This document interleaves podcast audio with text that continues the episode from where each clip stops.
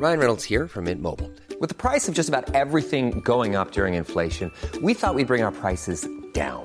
So to help us, we brought in a reverse auctioneer, which is apparently a thing. Mint Mobile unlimited premium wireless. Ready to get 30, 30, bit to get 30, bit to get 20, 20, 20, bit to get 20, 20, bit to get 15, 15, 15, 15 just 15 bucks a month. So, Give it a try at mintmobile.com slash switch. $45 upfront for three months plus taxes and fees. Promo for new customers for limited time. Unlimited more than 40 gigabytes per month. Slows. Full terms at mintmobile.com. Vox Polony.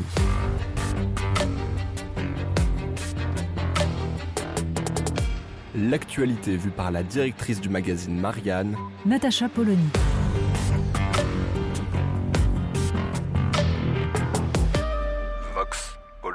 Samedi 10 juillet, dans un centre commercial de Clessouilly en Seine-et-Marne, Théo, un jeune homme de 18 ans qui venait d'obtenir son bac pro et qui travaillait dans un magasin de téléphonie mobile, est mort poignardé.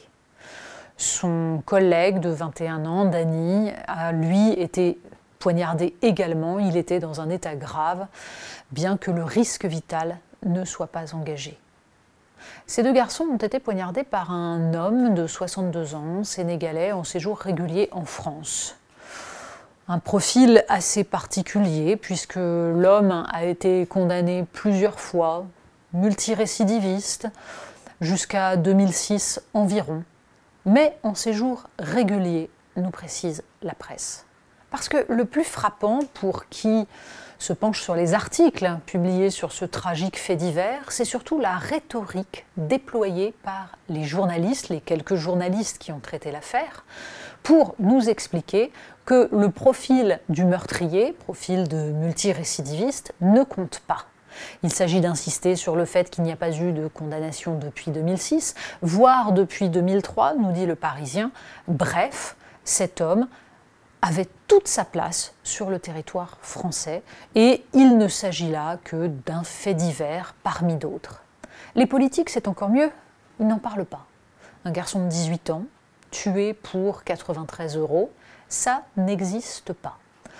Éventuellement, on nous expliquera dans peu de temps que l'homme avait des antécédents psychiatriques ou des difficultés, puisque, là encore, l'article de presse, celui du Parisien, explique qu'il aurait interrompu un traitement.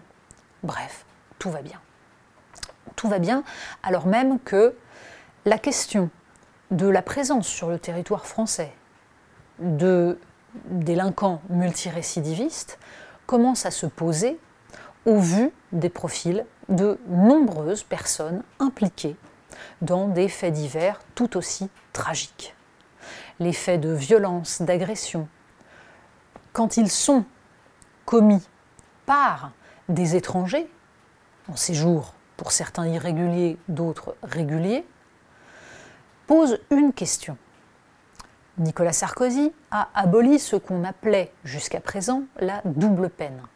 Double peine était justement un terme employé pour obtenir l'abolition de cette règle qui voulait qu'un étranger ayant commis des faits de délinquance graves devait quitter le territoire français après avoir purgé sa peine. L'idée était une idée qui semblait à l'époque évidente, à savoir que un pays n'a pas à accueillir des gens qui enfreignent sa loi. Nicolas Sarkozy a supprimé cette règle parce que la campagne qui était faite contre elle depuis plusieurs années s'imposait de plus en plus dans l'opinion publique et qu'il s'agissait dans la politique menée par Nicolas Sarkozy d'une sorte de donnant-donnant, un équilibre. D'un côté le Karcher, de l'autre l'idée qu'on n'allait pas renvoyer du territoire des gens pour des faits de délinquance, l'idée qu'ils avaient purgé leur peine et que donc on pouvait passer l'éponge.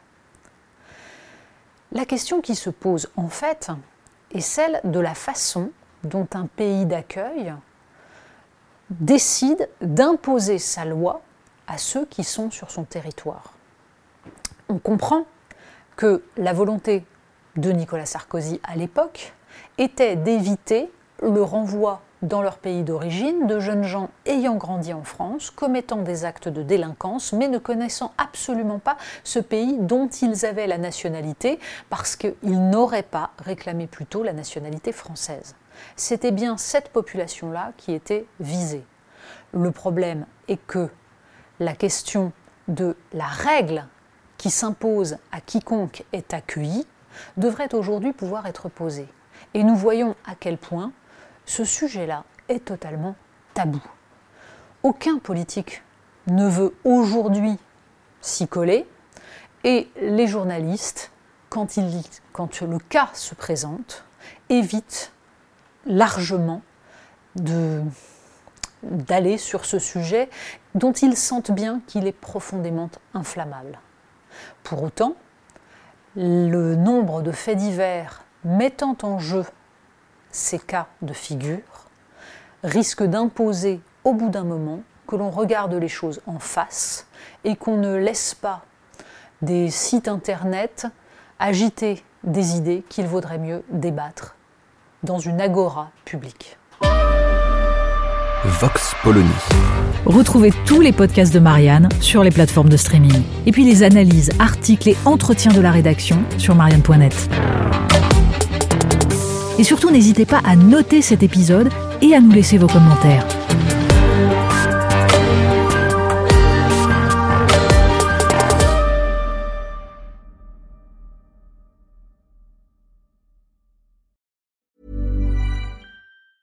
Planning for your next trip?